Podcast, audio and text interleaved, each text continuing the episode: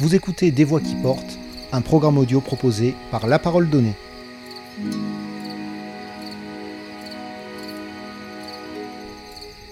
La première AMAP de France a été créée à Olioul il y a 20 ans, au printemps 2001, par Daniel et Denise Vuillon, propriétaires de l'exploitation maraîchère La Ferme des Olivades. Une AMAP est une association pour le maintien de l'agriculture paysanne, un concept inspiré des communautés de producteurs indépendants découvertes par la famille Vuillon lors d'un séjour à New York en 1999. Le principe de l'AMAP est simple. Producteurs et consommateurs passent un contrat individuel d'engagement financier avec, pour contrepartie, un panier hebdomadaire du partage de la production de l'exploitation. Le prix du panier ne tient pas compte des cours des produits proposés car il est calculé uniquement à partir des charges d'exploitation de la ferme. Le juste prix, résume Daniel Vuillon, c'est le prix qui permet aux paysans de vivre.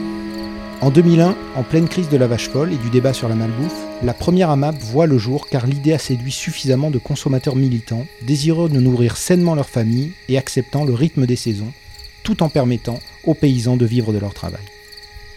Aujourd'hui, en France, on compte 15 000 AMAP pour quelques 6 millions de consommateurs adhérents. Et l'aventure est loin d'être terminée.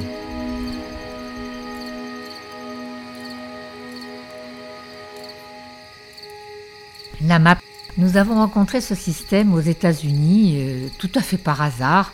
On rendait visite à notre fille, euh, notre fille aînée, donc Edith, qui habitait, euh, qui habitait à, New York.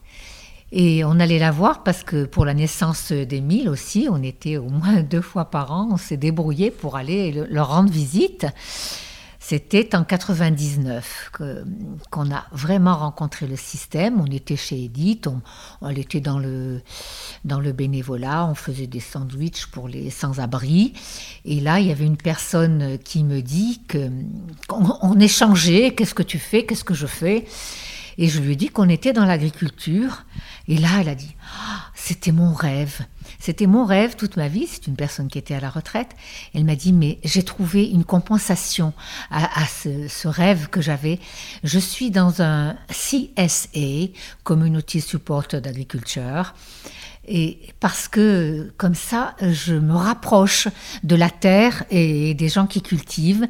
Et toutes les semaines, je reçois un panier d'une ferme quand elle nous a dit ça, euh, on n'a pas, cessé euh, le, lien avec cette personne qui le lendemain nous a amené vraiment le fonctionnement de ce système. On a visité, on a visité les producteurs aussi, et de 99 à 2000, toute l'année 2000, Edith nous a traduit, nous a permis d'avoir toutes les informations sur ce système qu'on a réussi finalement un an après à mettre en place. Il nous manquait euh, de, se rapprocher des consommateurs. Économiquement, on était dans une situation où on allait, on allait mettre la clé sous la porte. C'est vraiment à ce moment-là qu'on a rencontré la, la solution.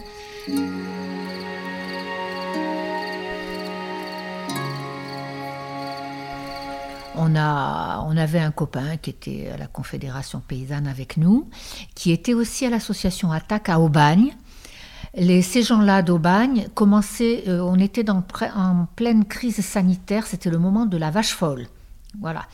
Donc il y avait les, les consommateurs commençaient un peu à, vouloir euh, savoir un peu ce qu'ils avaient dans leur assiette. Et donc ils faisaient des cafés attaques. Ce soir-là, en, janvier, il y avait un, débat sur la malbouffe. Voilà, donc le lien avec José Bové, hein, il faut quand même ne pas l'oublier. Et il est un peu à l'origine du rapprochement des consommateurs aussi hein, vers les producteurs. Et donc voilà, on a assisté à cette réunion où on a enfin pu en parler. Ça faisait un an hein, qu'on connaissait le système. On a parlé à ces gens qui étaient qui se sont très vite mobilisés, qui ont vraiment été contents de trouver une solution aussi pour eux, pour leur façon de s'alimenter. Hein. Voilà le, lien entre l'alimentation et l'agriculture qui, part de là, hein, en fait. Et voilà, ils ne nous, ont pas lâchés. Euh, on a vraiment échangé, on est allé nous au fond euh, du système parce que pour nous c'était aussi une sacrée expérience. Hein. Euh, arrêter le, point de vente, parce qu'à l'époque, moi je m'occupais du point de vente direct. Et, et c'est pas avec les gens de mon point de vente qu'on a pu mettre en place. C'était vraiment, il fallait être avec des consommateurs qui étaient dans la demande. Il y avait vraiment un sens pour nous et pour eux. Et donc, on, a mis sur pied beaucoup de réunions. Ils, se sont, euh, pas, pas 100% de l'Assemblée, mais une bonne partie de l'Assemblée, c'était à Aubagne, vraiment ont, décidé, ont accepté de s'engager. Et le 17 avril, on livrait le premier panier à Aubagne.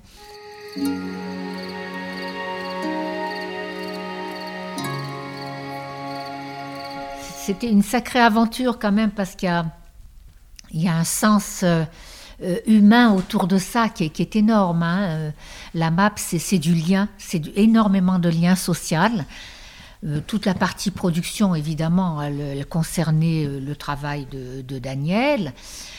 moi, j'y ai apporté mon, expérience de, ce qu'on met dans un panier. Il fallait, bien définir ce panier-là pour la quantité, pour le prix. Donc là, je me suis basée sur un peu cette expérience de la vente directe. Euh, ce, c'était une expérience. s'il fallait la, revoir, on, la reverrait. Et finalement, ça s'est avéré être euh, très très satisfaisant pour tout le monde. Pour les producteurs, c'était énorme. C'était, il était question de la survie des fermes. Parce que autant vous dire que quelques mois après, ça n'a pas, pas mis longtemps, hein, après avril 2001, donc c'était en 2001, ça n'a pas mis longtemps, on n'a pas mis longtemps à recevoir des coups de téléphone de producteurs qui avaient vu que finalement ça pouvait marcher et qui voulaient aussi, euh, qui, venaient nous visiter, quoi, qui venaient visiter, qui venaient s'entretenir avec Daniel sur la partie professionnelle. Et nous, euh, on recevait aussi beaucoup de téléphones de consommateurs qui étaient intéressés aussi à se rapprocher en fait euh, de, du produit alimentaire. C'est vraiment parti de là.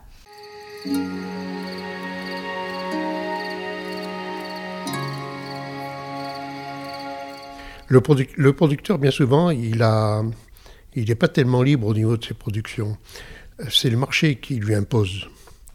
Euh, mon père, il a fait de l'artichaut parce que le marché, il y avait une demande au niveau de l'artichaut et que c'était adaptable à, ces contraintes de production. Euh, nous, dans les années 90, on a vendu à la grande distribution parce que c'était la grande distribution qui était en capacité euh, d'écouler des volumes conséquents de marchandises. Mais elle nous imposait ses, propres euh, contraintes. Par exemple, elle interdisait, si jamais elle voyait des pucerons sur les salades, elle refusait la palette. Hein.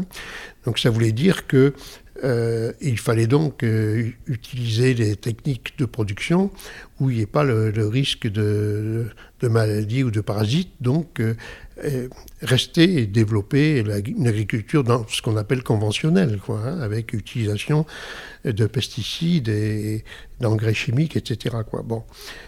À partir du moment où on, a, on est sorti de ce système, effectivement, on a euh, ce qui est fondamental, c'est que euh, le chiffre d'affaires du producteur, c'est la quantité qu'il produit par l'unité euh, du prix du kilo. Quoi, hein. Et à partir du moment où dans la map, le prix n'a plus rien à voir à la productivité, puisque c'est l'addition des charges de l'exploitation, divisé par le nombre de familles qu'on est en capacité de nourrir, qui donne le prix à payer. C'est un prix comptable. À aucun moment on fait référence au prix du marché. Donc on va pouvoir faire des variétés qui sont peut-être moins productives, mais qui ont d'autres qualités, qui ont, de meilleurs, euh, qui un meilleur goût, qui sont plus nutritives. Euh, on peut se lancer vers des productions euh, très originales qui ne sont pas connues sur le marché, mais on les met dans le panier, donc à partir de ce moment où elles arrivent en cuisine, eh bien elles vont être cuisinées et consommées. Donc euh, c'est un moyen de relancer d'une façon très spontanée une biodiversité alimentaire qui avait tendance dans les années 90 à se standardiser au maximum. Quoi, hein.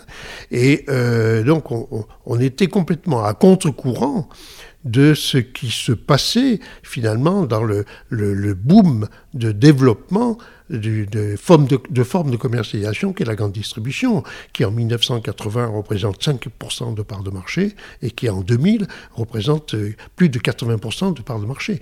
Tout ça, ça, s'est fait quand même avec euh, des modifications euh, dans les champs, même si quand on regarde la campagne, on n'a pas l'impression qu'elle ait beaucoup changé. Mais dans le même temps, on a perdu trois paysans sur quatre en 20 ans, en France. Et euh, donc, euh, le marché a une influence considérable sur, sur la façon de produire. La malbouffe, elle n'est pas arrivée comme ça par hasard. La malbouffe, elle est, elle est une demande qui est, qui est la guerre qu'il y a sur les prix au niveau des différentes enseignes de la grande distribution, qui se bat uniquement sur un critère qui est le prix. Et c'est le prix qui, toujours encore aujourd'hui, qui est, euh, le, seul, argument pour essayer de remplir son parking. Et, euh, donc faire, euh, qui est l'objectif de, de, tous les directeurs d'hypermarchés. De, hein.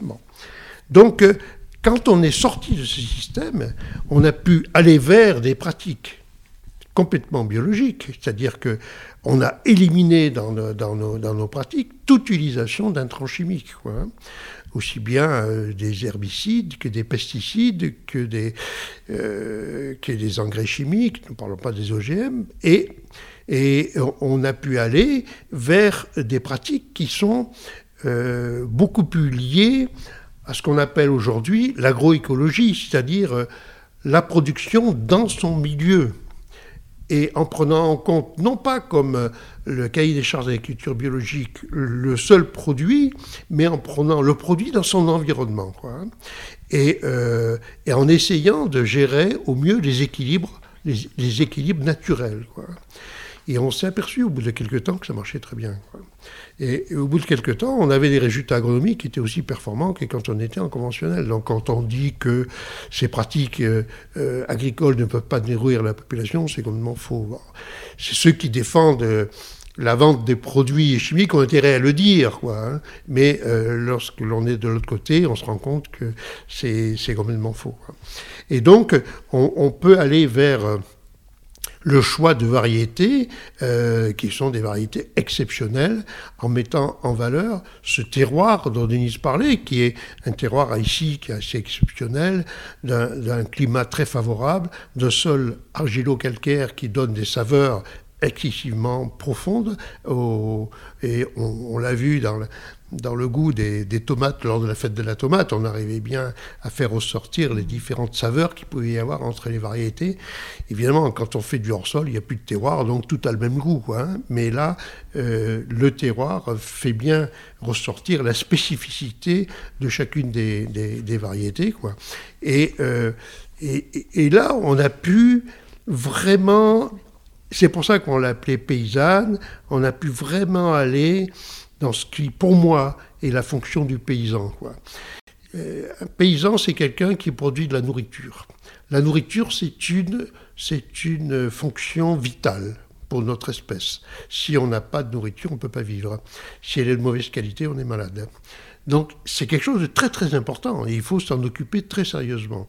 Euh, d'autant qu'encore aujourd'hui, la nourriture est, la cause de grands désordres sur le plan de la santé publique. Donc euh, il faut s'en occuper et encore aujourd'hui. Et le paysan doit être celui qui produit une nourriture qui doit apporter deux choses essentielles.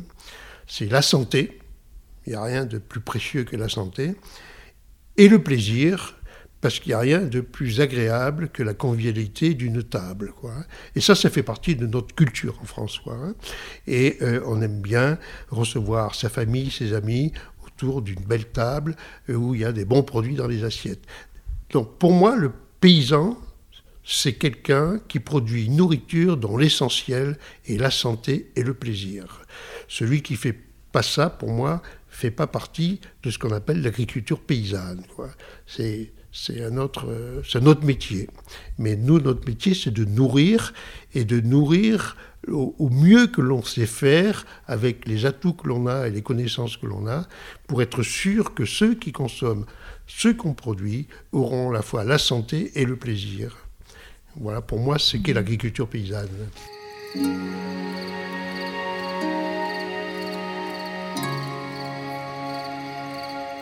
Oui, moi je crois qu'il faut quand même revenir sur l'histoire de, la tomate.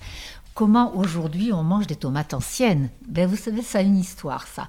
En 89, Daniel cultivait euh, au moins, il y avait presque deux hectares de tomates de plein champ. Avec et on les vendait, on avait un contrat, on les vendait à, la grande distribution parce que tous les paysans ont essayé de travailler avec la grande distribution, hein, pourquoi pas Mais bon, ça, ça n'a marché pour personne. C'est même, enfin, ils sont un peu fautifs de nous avoir fait. On en connaît beaucoup qui ont travaillé avec la grande distribution. On en, on en connaît beaucoup qui ont fait faillite. On n'en connaît aucun qui a fait fortune. Voilà, avec la grande distribution. Et donc cette année-là, cet été, euh, Daniel avait un contrat avec la grande distribution sur les tomates de plein champ. Bon, alors tout le monde sait que la tomate de plein champ, eh bien, elle a le collet vert, elle craque, elle n'est pas uniforme en taille. Et cette année-là, euh, c'était encore continent, ils sont venus, ils ont cassé carrément le contrat des tomates qui sont restées dans le champ d'ailleurs. Euh, moi, avec mon point de vente direct, j'ai arrivé à en vendre, je sais pas, peut-être 50 kilos par, par jour, mais pas plus. Et, donc euh, on est resté complètement euh, bête, sidéré, parce que cette année-là, en fait, dans la grande distribution, c'était la première année où on voyait des tomates de l'agro-industrie. Elles venaient de Belgique et de Hollande. Au mois d'août. Hein. Là, au mois d'août, en plein été, là, avec Daniel, on s'est regardé et on s'est dit, ils vont nous faire marcher sur la tête. Et c'est là qu'est partie la recherche des bonnes tomates, parce qu'évidemment, ces tomates, euh, elles étaient couleur saumon, je ne sais pas si vous vous souvenez, elles étaient transparentes, c'était horrible. Euh, donc, Et elles étaient dégueulasses, elles n'étaient pas bonnes du tout. Donc c'est là que euh, Daniel est parti à la recherche des, variétés de tomates anciennes, parce que dans chaque pays, il y a, des tomates anciennes. Hein. Euh, et donc, on a trouvé, mais jusqu'aux États-Unis, on a, Edith était encore aux États-Unis, on, on, a cherché les graines là-bas dans les, les, collectionneurs de tomates, hein, Seed Saver. Et c'est là, c'est comme ça qu'on a quand même qu'on a développé la culture de la tomate ancienne. Et bon, vraiment, grâce à la map, après, on a pu les écouler, ces tomates, parce que, alors elles, uniforme, unicolore, c'est pas ça du tout, c'est complètement l'inverse, mais elles étaient tellement bonnes que grâce à la map, on a pu les, écouler, et grâce au point de vente aussi, mais ça a mis du temps avant que les gens euh, reviennent sur... Euh, parce que la, grande distribution, elle, elle, a vite formaté les gens sur le produit euh, de l'étalage, hein, sur l'étalage. Mais là, les, anciennes, les anciens ont, redécouvert un peu les produits de leur jardin, en fait, dans notre point de vente. Et le goût surtout. Et le goût. Oui, vraiment, la tomate, c'est celle qui a fait euh, basculer un peu le, consommateur. C'est le goût de la tomate hein, euh, qu'on a trouvé dans la, dans la grande, dans l'agro-industrie. Hein, et c'est toujours pareil. Hein. Vous pouvez avoir de belles tomates. Vous pouvez avoir de belles tomates anciennes maintenant, elles n'auront pas le, goût d'une green zebra euh, de plein champ. Non, mais c'est ça qui est pire, c'est que euh, dans les années 2000, euh, dans la grande distribution, on, trouvait grosso modo de la Hollande au Maroc quatre variétés de tomates. Qui étaient rouges, qui étaient toutes les mêmes, hein, et qui étaient présentes sur les étalages toute l'année. Mm-hmm.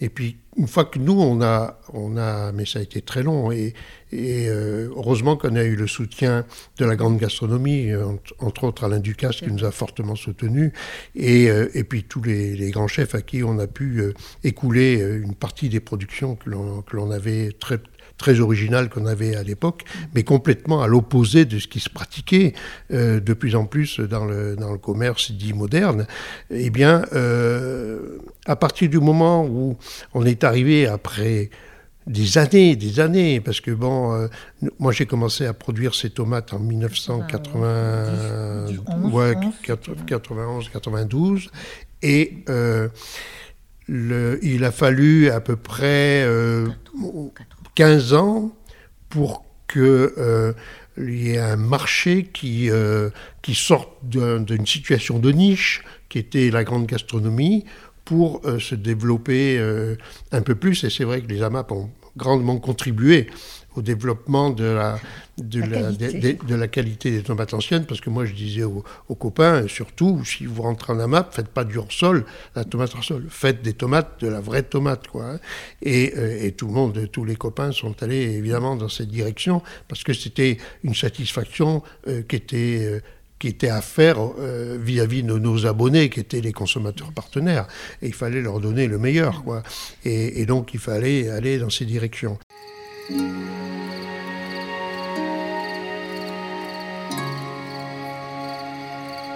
Mais 15 ans après, quand les productivistes se sont aperçus qu'il eh ben, y avait un marché, euh, ils se sont mis à fabriquer de la tomate euh, soi-disant ancienne, mais sur des variétés qui n'avaient même pas six mois, qui, étaient, qui sont encore aujourd'hui complètement de la contrefaçon. Donc euh, c'est encore plus grave aujourd'hui parce que le consommateur est complètement perdu parce qu'elles sont à l'identique de celles qu'on produit. Hein. Mais euh, elles sont produites hors sol euh, et même à contre-saison. Et, c'est une véritable catastrophe au niveau gustatif. Quoi. Donc aujourd'hui, c'est vraiment très compliqué pour un consommateur de trouver une vraie tomate, une, une vraie tomate au, goût, euh, enfin, de goût qui sont dans les variétés anciennes, pas dans les variétés modernes. Tout simplement parce que dans la recherche, le goût intervient euh, en septième position. Il y a d'autres critères qui sont plus importants que le goût. Alors que pour nous, c'est le critère numéro un. Quoi, hein. et, et, donc, aujourd'hui, le problème est plus grave qu'en 2000. Au moins en 2000, on savait que dans la grande distribution, il n'y avait qu'une variété, qu'elle était, elle a été, elle était ce qu'elle était. Mais aujourd'hui, il y a, y a tout euh, un détournement en, annonçant euh, des tomates anciennes sur des variétés qui n'ont pas six mois d'existence. Elles n'ont rien d'ancien, mais elles sont à l'identique des tomates anciennes. Quoi. Ça, c'est dramatique. Regardez ce qu'ils ont appelé cœur de bœuf, qui n'a rien à voir avec une cœur de bœuf. Et nous, on dit à la répression des fraudes, vous allez nous poursuivre parce qu'on fait des variétés qui ne sont pas dans un catalogue officiel et vous nous poursuivez pour ça et vous autorisez que se vendent des tonnes de tomates qui n'ont rien à voir avec des cœurs de bœuf et qui s'appellent cœurs de bœuf et où le, le, consommateur est complètement trompé quoi. Hein. Et ça a duré des années cette histoire. Bon maintenant ça commence un peu à réagir de ce côté-là, mais euh, c'est un véritable scandale quoi. Hein. Donc effectivement c'est le boulot de la répression des fraudes hein, de, de, veiller à ce que euh, une variété qui qui a, qui a six mois n'est pas l'appellation de tomate ancienne, quand même. Quoi, hein. bon, euh, et c'est pas très compliqué à, à, à, trouver et déterminer. Quoi, hein. Mais bon, on est, on est toujours là. Dans, et moi, je, je conseille, et c'est encore euh, quelque chose, je participe à la, rédaction d'un livre en ce moment sur comment conseiller le consommateur sur lorsqu'il va acheter des fruits et légumes, comment le, quels sont les, les indices qu'il faut qu'il qu'il repère pour avoir de, être sûr de de la qualité. Et sur la tomate, il n'y a qu'un moyen, c'est soit de la produire soi-même, soit d'aller chez, chez, le producteur et lui dire tu me fais de la vraie tomate et là euh, je te la, je te l'achète volontiers. Mais si c'est pas de la vraie, j'en veux pas quoi. C'est d'avoir le lien avec le producteur quoi, la relation directe. Parce qu'autrement c'est, impossible de s'y retrouver quoi. C'est comme ça que les grands chefs sont, sont venus à, ton contact parce que c'était un problème la tomate pour les grands chefs, pour les tables de gastronomiques quoi. Et à tel point que quand on, ils ont goûté et acheté nos tomates anciennes, euh, dans les plats, vous aviez l'assiette de tomates anciennes. Le, serveur venait montrer la tomate, la, la jaune, la cœur de bœuf, la noire de Crimée. Bon, c'était vraiment pour eux, ça a été euh, voilà une renaissance Ils pouvaient bien faire leur métier aussi, parce qu'un chef qui donne un produit de mauvais goût, c'est pas terrible. Oui, chez, chez Ducasse, ils avaient le plateau avec toutes les variétés de tomates, avec le nom de chacune d'elles, ils présentaient à leurs clients et ils racontaient. Moi, je briefais tous les, maîtres d'hôtel et ils racontaient l'histoire de chacune d'elles. Et euh, donc, les, les, leurs clients étaient éberlués par, euh, par justement, parce que c'était absolument inconnu à ce moment-là, quoi. Hein. C'était au début des années, euh, enfin, fin des années 90 et début des années 2000. Et euh, donc, effectivement, les, chefs de cuisine qui adorent avoir une histoire à raconter sur, sur ce qu'ils mettent dans l'assiette, avec la tomate, se sont régalés. Quoi, hein.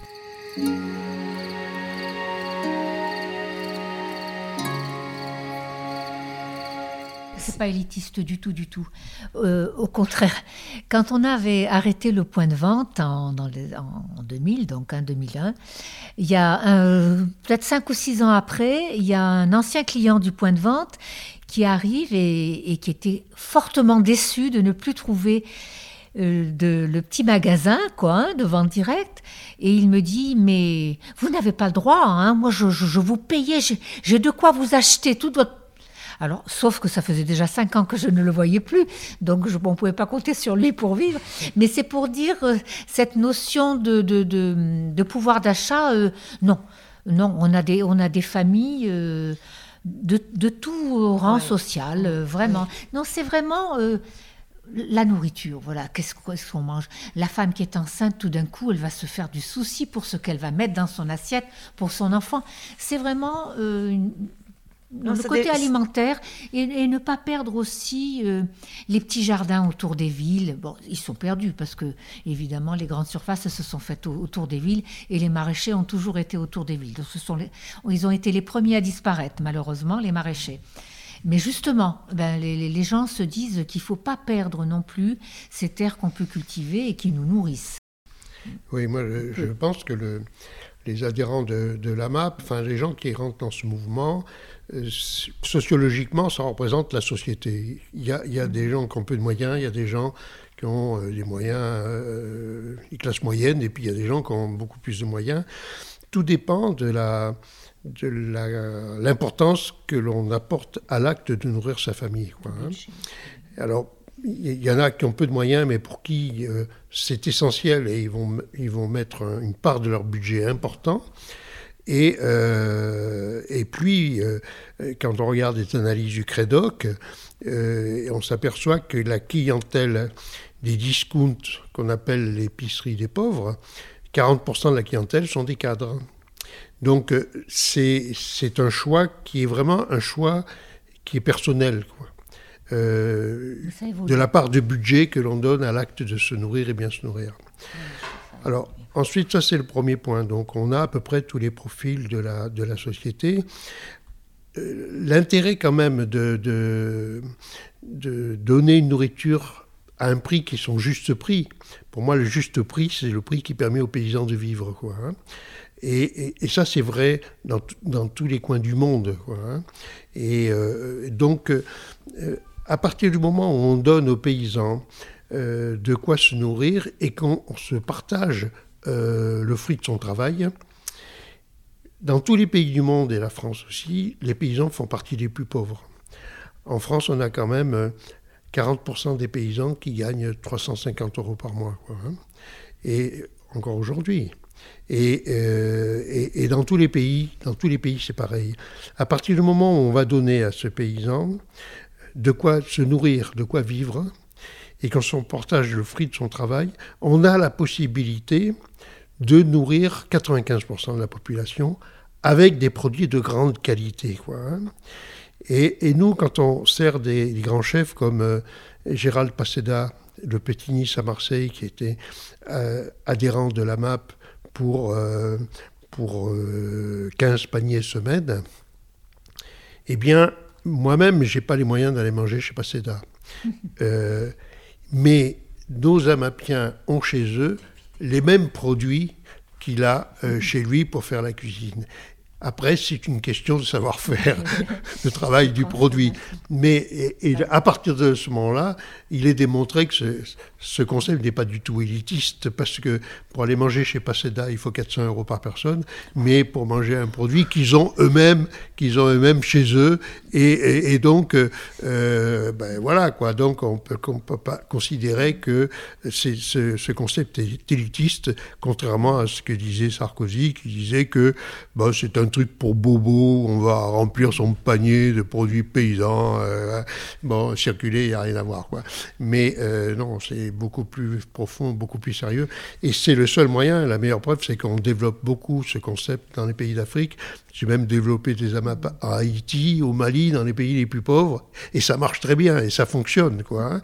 Et euh, donc, en ce moment, on travaille beaucoup avec le Sénégal, mais où ce, ce concept même le gouvernement du Sénégal tient à ce que ce concept se développe au, Sénégal parce qu'ils ont compris tout l'intérêt qu'il pouvait avoir pour le maintien d'une agriculture paysanne, pour que les jeunes, au lieu de prendre les bateaux pour aller en Europe, eh ben, restent là pour nourrir euh, la communauté. Hein. Donc euh, c'est euh, pas élitiste du tout, bien au contraire parce que oh, ça permet à ceux qui sont les plus pauvres, qui sont les paysans, au moins de vivre dignement de leur, euh, de leur métier. Et justement, la MAP, elle a valorisé le paysan. Ça, c'est extraordinaire parce que il n'y a pas très longtemps, un paysan, c'était une insulte, parler de paysan. Moi, je me souviens, en 2007, c'est pas très vieux, un certain président qui, à peine élu, euh, va prendre un bateau pour se mettre en vacances et un journaliste lui dit euh, Mais vous, vous partez déjà en vacances? Avec l'air de dire, vous avez quand même du boulot, du pain sur la planche. Il dit, euh, ah bah oui, quand même, je suis pas un plouc, je suis pas un paysan. Hein. En 2007. Voilà, alors que la MAP, euh, vraiment, elle a, valorisé parce que nos amapiens sont des gens qui nous font confiance et qui, euh, vraiment, n'ont pas envie qu'on disparaisse. Alors quoi de, plus valorisant que quelqu'un qui apprécie ce qu'on fait, qui apprécie le travail euh, Voilà, la valorisation du métier, ça a été très très important pour nous. Et, et ça, c'est bien, ça répond bien. Et ça continue.